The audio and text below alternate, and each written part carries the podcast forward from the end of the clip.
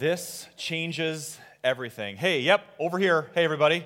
Good morning. Happy Easter. Surprise. I thought on an Easter morning, which is the biggest surprise ever in history, I would surprise you a little bit. And those of you that are here normally know that your pastor doesn't normally preach from the aisle. But today I'm going to for a little bit. Surprise, it's Easter. We're here. The biggest event in history, the biggest surprise in history. Jesus Christ is alive. He is not dead. Death has been defeated. And that's why we're starting things a little bit differently today, because Easter changes everything, even where the pastor preaches from. So you're going to have to pay attention if I walk past you this morning. It changes everything. Easter is a huge surprise, and the biggest surprise of all time, Jesus comes back from the dead. That is not normal everyday news. That is something worth paying attention to today. And that's what the Apostle Paul echoes when he speaks in 1 Corinthians chapter 15. We're going to put the words of that verse up here on the screen, and with your "I'm wide awake, it's Easter, I'm pumped to be here" Easter voices, let's read that together nice and loud. "For what I received, I passed on to you as of first importance, that Christ died for our sins, according to the Scriptures, that he was buried, that he was raised on the third day, according to the Scriptures." I love how Paul puts this. He says, of first importance. Not when you get around to it. Not there's other things in your life that are priorities. Not when you're not so busy, when you're in a different season of life, but as of first importance. As in, Paul is saying, this is the most important thing you could ever hear. And that is not an overstatement. Paul, at this time, doesn't know how much time he has left. He has been beaten, he has been flogged, he has been imprisoned more times than he realizes, than he probably remembers. And yet he is saying, if I had one last letter to write, or honestly, I was thinking about it this week, for me, if I had one last sermon to give, what would my message be? What do I want you to hear more than anything else? And you're going to hear that in a lot of different ways this morning. You're going to hear it from me. You're going to see things up on the screen. Some of you have already caught the attention of Eric Williams, one of our many talented artists at Hope over there. And this is something you've never seen, giant sermon notes. Some of you are note takers. And so Eric is just drawing up there what he hears and what God has placed on his heart this morning, and so this is your pastor giving you permission to not pay attention to my voice for a while, and if you're looking up there and following along as Eric follows along as well. As a first importance, if there's nothing else, I want you to hear this today. The message of Easter is very simple.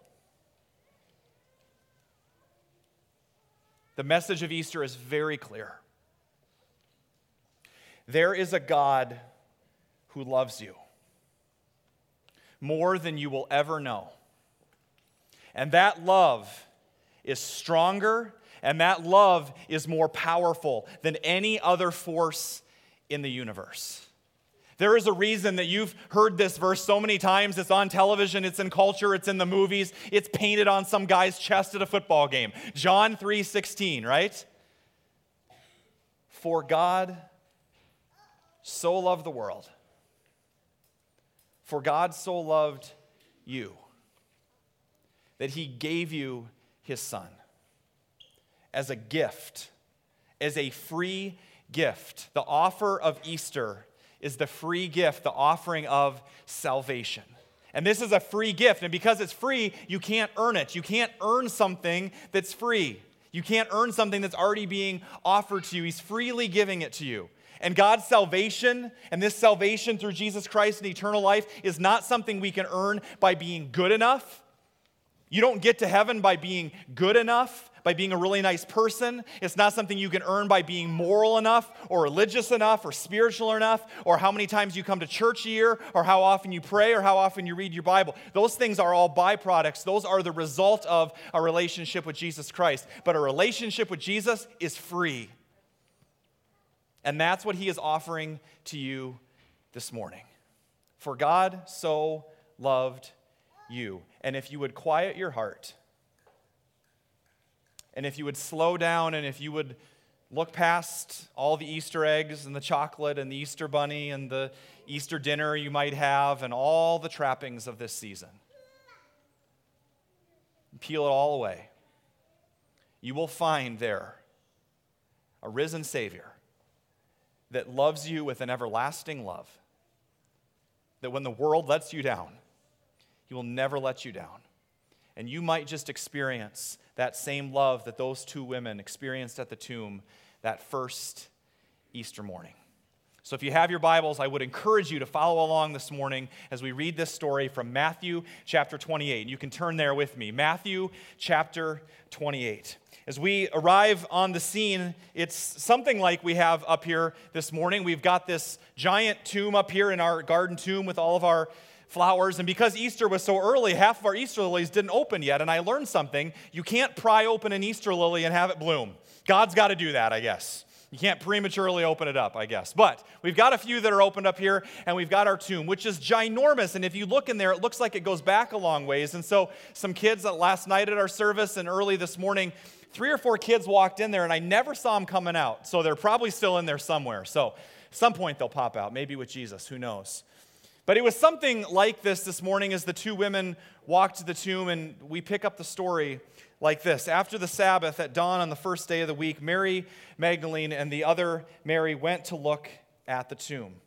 Now, let's just pause there for a second because we get so far ahead in the story. If you haven't picked up a Bible in a while, that's totally fine. Today is a great day to start. But if you pick up the story right here, you might be a little confused, like you're missing something, like you walked into a movie 30 minutes late. You know the feeling? The last time we saw Jesus was not rising from the dead. The last time we saw Jesus was, to be honest, hanging, beaten, bloodied, battered, bruised, and dead on an old Roman cross. Dead as dead can be, like humanly dead, physically dead. Death is normally the end of the story, so they bring him and they place him in this garden tomb, wrapped in linens and in all the fragrances to keep his body for a while, and there he is, and a giant stone is rolled in front of the tomb.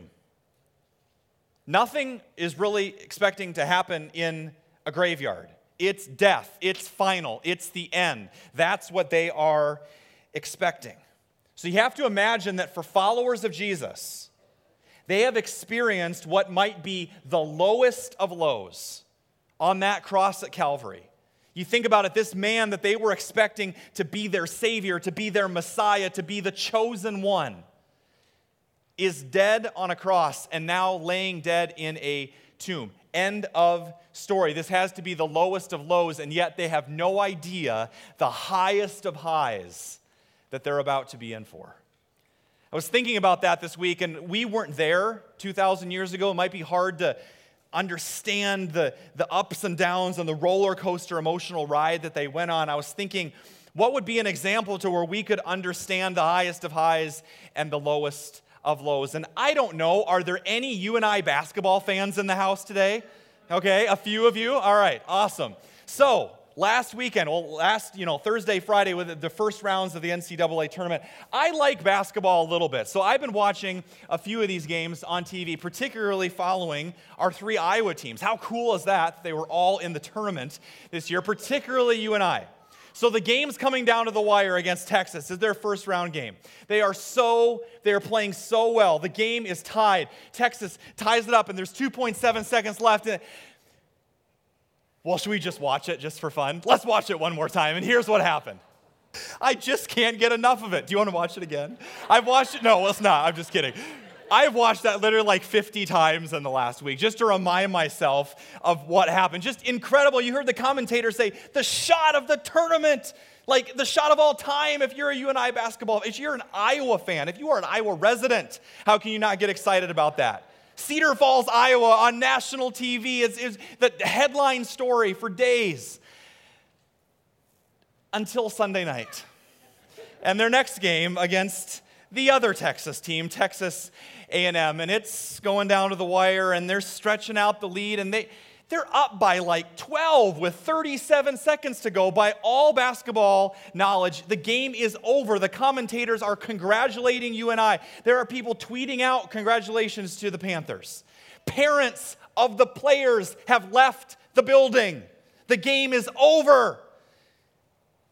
And then they throw the ball out of bounds. And then they throw the ball out of bounds again. And then they miss a shot. And then Texas A&M makes 2 threes. And then they steal the ball again. And they miss another shot. And then they throw it out of bounds. And all of a sudden, the game is tied. It goes into overtime. And they lose. For those of you that aren't basketball fans, to put it in context for you, basketball analysts that do this for a job called this the greatest collapse in college basketball history. Ever. We go from the highest of highs, half-court shot, buzzer beater, to the lowest of lows. Flip that, that's Easter. Okay? The lowest of lows, Jesus hanging on a cross, to the highest of highs. As we pick up the story, we continue along.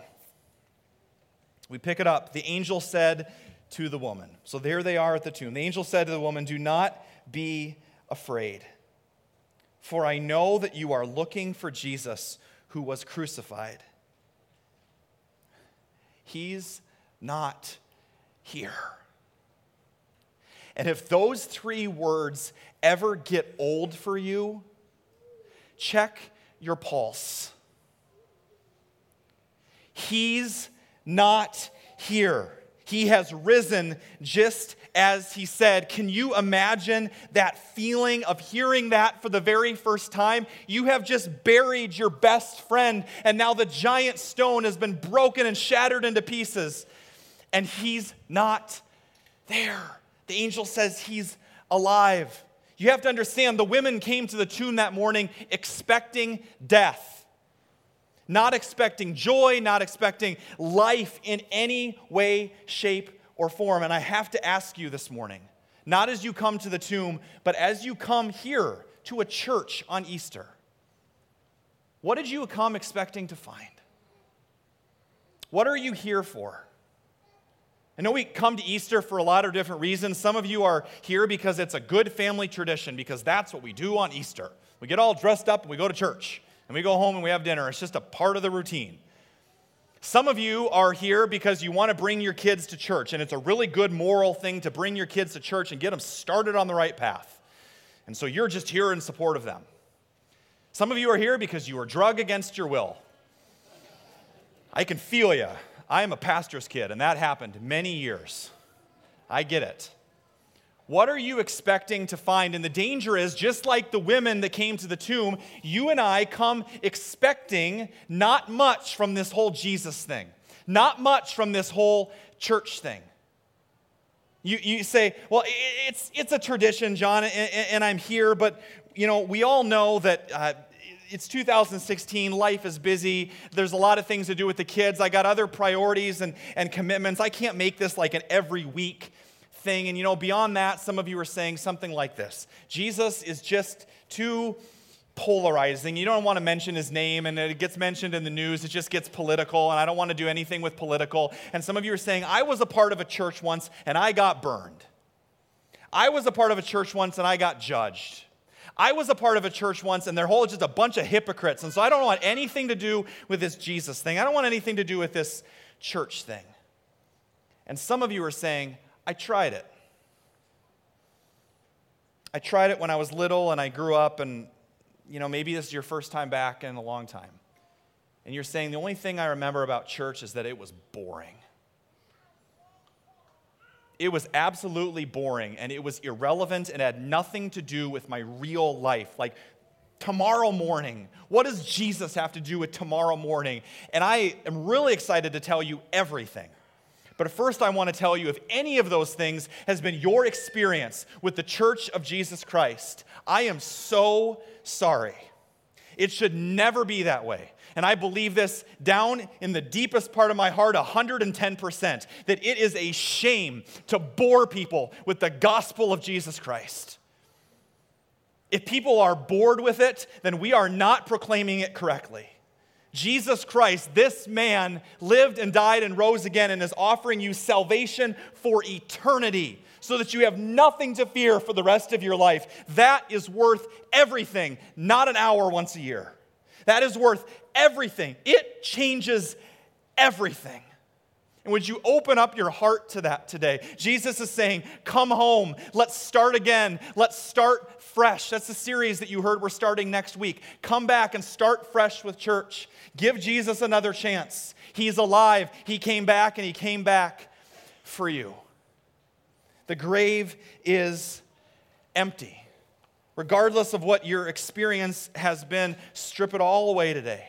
All the negative, all the bad experiences in the past about church and spirituality, and I'm not really a religious person or anything like that. You cannot argue with the fact that there was a man named Jesus Christ who predicted his own death and also predicted that 3 days later he would ruin his own funeral, and then he went and did it. Regardless of what you believe, if you are a Christian, whether you understand that or not, or what you think about this Jesus guy, that is worth paying attention to. That is worth stopping and going, whoa! This Easter thing is way bigger than I thought.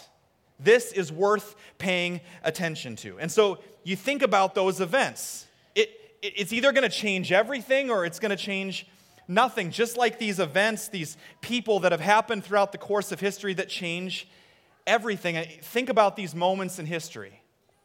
Martin Luther King saying, I have a dream, in front of all those people. That changed everything. The day that Pearl Harbor was bombed, FDR comes on the radio. The United States has been deliberately attacked. You remember these things. You've heard them so many times. How about the man walking on the moon? How about two towers in New York getting hit with planes? Our nation was never the same. And some of you are saying, yeah, that's great, Pastor John, but we're kind of removed from that. You know, we're here in Iowa and everything, and those are national, even international events. Okay, well, let's bring it a little bit closer to home. Let's think about your life. How many of you remember when you got your driver's license for the first time, right? Or maybe a learner's permit or whatever they call it now, right? You could go anywhere and do anything. How about your first car?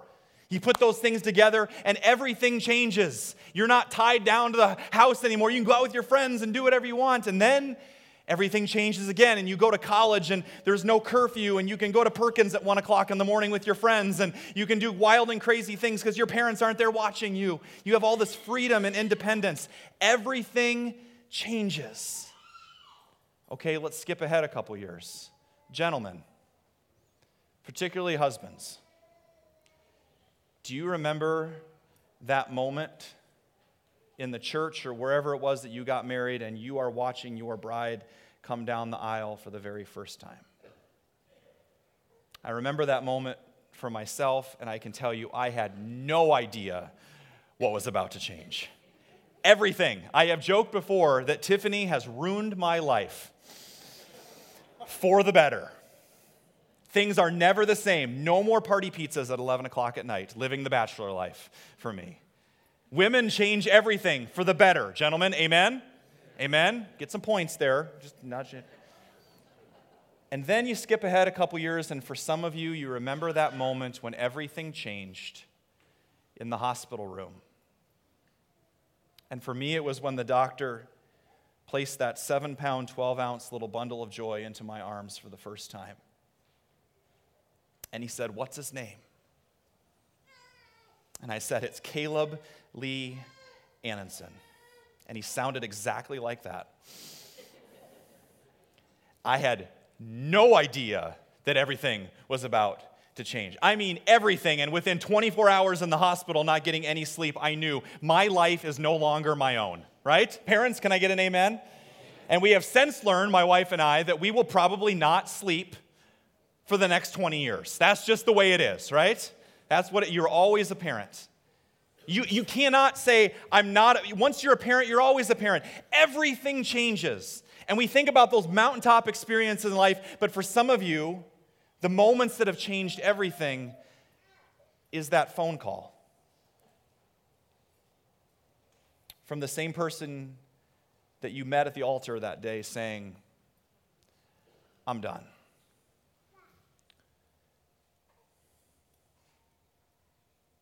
It's that phone call that you get from the hospital with a diagnosis that you feared the most that changes everything. You lose your job. Whatever it is, it's not just in the mountaintops, it's in the valleys that change us as well. And that's where most of life is lived. These things change everything. Regardless of whether it's a positive or a negative, these moments do not leave us the same. And that's what I am trying to tell you this morning about Easter. It changes everything, not just from a physical human standpoint and maybe the 70, 80, 90 years that we have on this earth. I'm talking about eternity. And eternity is a really long time. It's like forever. And this time we have on this earth is a snap. It is a blip on the radar. It is a poof, and it's gone. And we think these things are so monumental. I'm talking about eternity. I'm talking about an empty grave. I'm talking about forever. Do you have that hope for forever today? It changes everything. One thing we cannot deny, whether you agree with this whole Jesus thing and everything that he teaches, whether you think this church thing is important or not, there is one thing that you and I cannot deny, and that is the reality of death. Just like the women that first Easter morning, you and I are forced at some point in our lives, whether you want to or not. Reality is we're forced to stare into that grave and stare into the face of death. That is a reality that comes for us all. Like I said, 70, 80, maybe 90 years. It is real. And there has never been anybody that has been able to overcome that. Just one. And he's the one we're singing about this morning. He's the one that came walking out of his grave. Nobody else has ever done that. Nobody else can claim that they have defeated death. So what do we do with that? And some of you are sitting here this morning, wow, this is religion stuff. It's great for Easter, but doesn't matter how wealthy you are. Doesn't matter your titles, your positions, your accolades, how important you are at work, the size of your bank account, the size of your house, even your indifference today. Even your apathy. Some of you are sitting this morning going, great preacher, preach it. I'm going to go keep living the way I'm living. And that's your choice. But the reality is that death comes for us all. And unless there is something stronger than that, that is the end of the story. Romans 6:23 says, the wages of sin is death. The price, the penalty of our sin is death. And that would be the end of the story. Unless there was something or someone stronger than death. And that is the reality, and reminds me of the story of a young man named Charlie. I never had the opportunity to meet Charlie in person. The first I heard of Charlie was 2 weeks ago when a staff member of our church called and asked if I would officiate his funeral. Charlie was 26. And 3 years earlier had been diagnosed with cancer. And I know that there are some of us here today that would consider ourselves younger. Young adults, young professionals, young families. And the thought of death is I got so much life to live. I'm going to do my own thing, and when the kids are growing up, then we'll get around to it. Or maybe your kids have left the home. It's not that important anymore. I'm sure that's what Charlie thought as well. Charlie graduated from Iowa State, and he's a brilliant architect and just got his first job. A week later, he gets diagnosed with cancer, and the doctor says, I don't know, Charlie, maybe years, probably months. And that's the reality for us today. It's not just Charlie, it's all of us. I don't know how many months. I don't know how many years I have, and that's why Paul says this is of first importance. This isn't your pastor preaching to you a sermon. This is me pleading with you. What are you living for? And I'm standing up at Charlie's funeral. I'm thinking about he's 26-year-olds aren't supposed to be thinking about chemotherapy. 26-year-olds are thinking about starting a family and finding a spouse and having kids and making memories that you can put in picture frames on your wall. Not going to the hospital once a week for 3 years. not being able to walk, going from 200 pounds to 90 pounds. It's not what's supposed to happen to a 26-year-old. And yet that's the reality of what Charlie experienced, and yet he never let it get the best of him. He never grew bitter. I stood up at the funeral. I'm looking out at like what seemed like a couple hundred of his fraternity brothers from Iowa State. All these guys that are young and hip, and we got life out ahead of us. And I said, at 26, it would have been very easy for Charlie to say, I got robbed. I got gypped. I got so much of life stolen from me. And yet he never grew bitter. He never got angry at God. And because of Charlie's faith in Jesus Christ, because he had a relationship with Jesus Christ that is going to last forever. Instead, he said, I am going to live the rest of my life in light of the end of the story. When you know the end of the story, when you know your Savior and that death has been defeated and you are in a relationship with him, it changes everything. It changes the way you can live Monday morning, next week, and the rest of your years that you have left on this earth. It changes everything. And Charlie loved adventure, and he went skiing just days after chemotherapy, and he lived his life to the full because above his bed was his motto during his 3-year battle with cancer. And his motto was simply this: I choose hope. I choose hope because Jesus is the resurrection and the life. Why can you and I have hope today? Because death has been defeated. Evil has been defeated. Darkness has been defeated. Terrorism has been defeated. Your sin has been defeated. Your failures, your weaknesses, your inadequacies have been defeated. And in the face of the resurrection, they fall to the floor. And all of life starts to make sense and put in perspective. It's not empty. It's not meaningless anymore. Charlie had two options in his life. There's two ways to live. It's as if everything is a miracle or nothing is a miracle. Everything's just random and held together by some big force in the universe. Or all of life is a miracle. And the fact that you and I woke up this morning and we have breath in our lungs and we are alive and you are sitting next to people that love you this morning is a miracle. Are you living every single day like it's a miracle? Or are you wasting the precious time that you have left? Do you know what forever looks like for you? Easter changes everything because he lives. And I could tell you more about it, but I'm going to let some of the band tell you about it and have Jed and Jill and Tiffany share with you an old song that some of you are going to recognize. No, this is not Bill and Gloria Gaither, but it's close. Fill in the blank. Because he lives. What's different about your life today? That's Charlie's story. What's your story? They're going to sing, and then we'll come back up and share some more, but think about that. Sit back, close your eyes if you need to, and breathe this in. Because he lives, everything changes.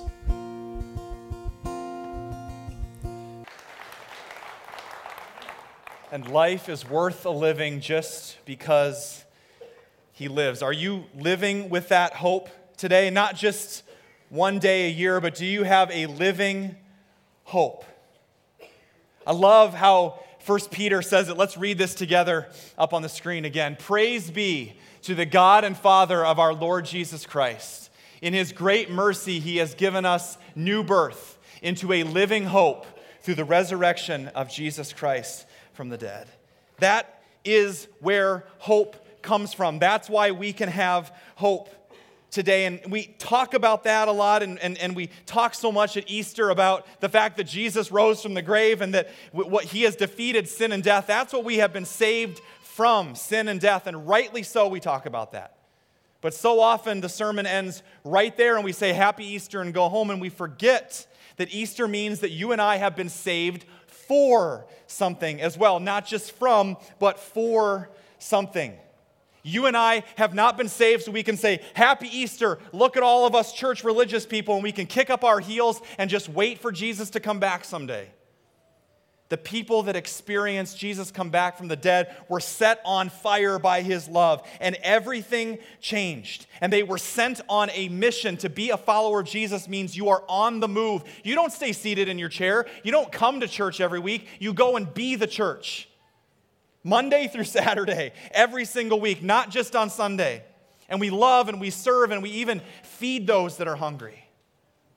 It's reminded of what Easter looks like in a very tangible way. You heard about VBS coming. It just seems like yesterday that our last VBS ended. And I remember this night, it was a couple nights into VBS. And because of our location here in the city, we have the opportunity to provide transportation for a lot of the kids, like I mentioned, that are from difficult homes and have difficult backgrounds or maybe discipline issues and just really difficult family lives. And we bring them in and transport them down here, and they came for VBS. About the second night, we realized, kids just in general are squirrely, a little rambunctious, a little undisciplined at times, and yet these kids were especially undisciplined and unruly.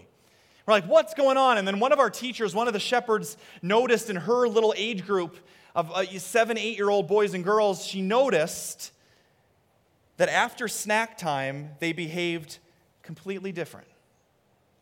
They were like different kids. And so I was running around in my crazy costume and running around, and she grabbed me and said, Pastor John, can you come over here and help us with this? And she explained to me this story. And so I remember leaning down. I was just sweaty from all the skits and songs and thinking VBS is all about the show. And then I kneeled down to, I think it was about an 8-year-old boy. And I said, hey, buddy, when's the last time you had something to eat? Period. Keep in mind, this is at 7 o'clock at night. And he said, like yesterday noon, maybe?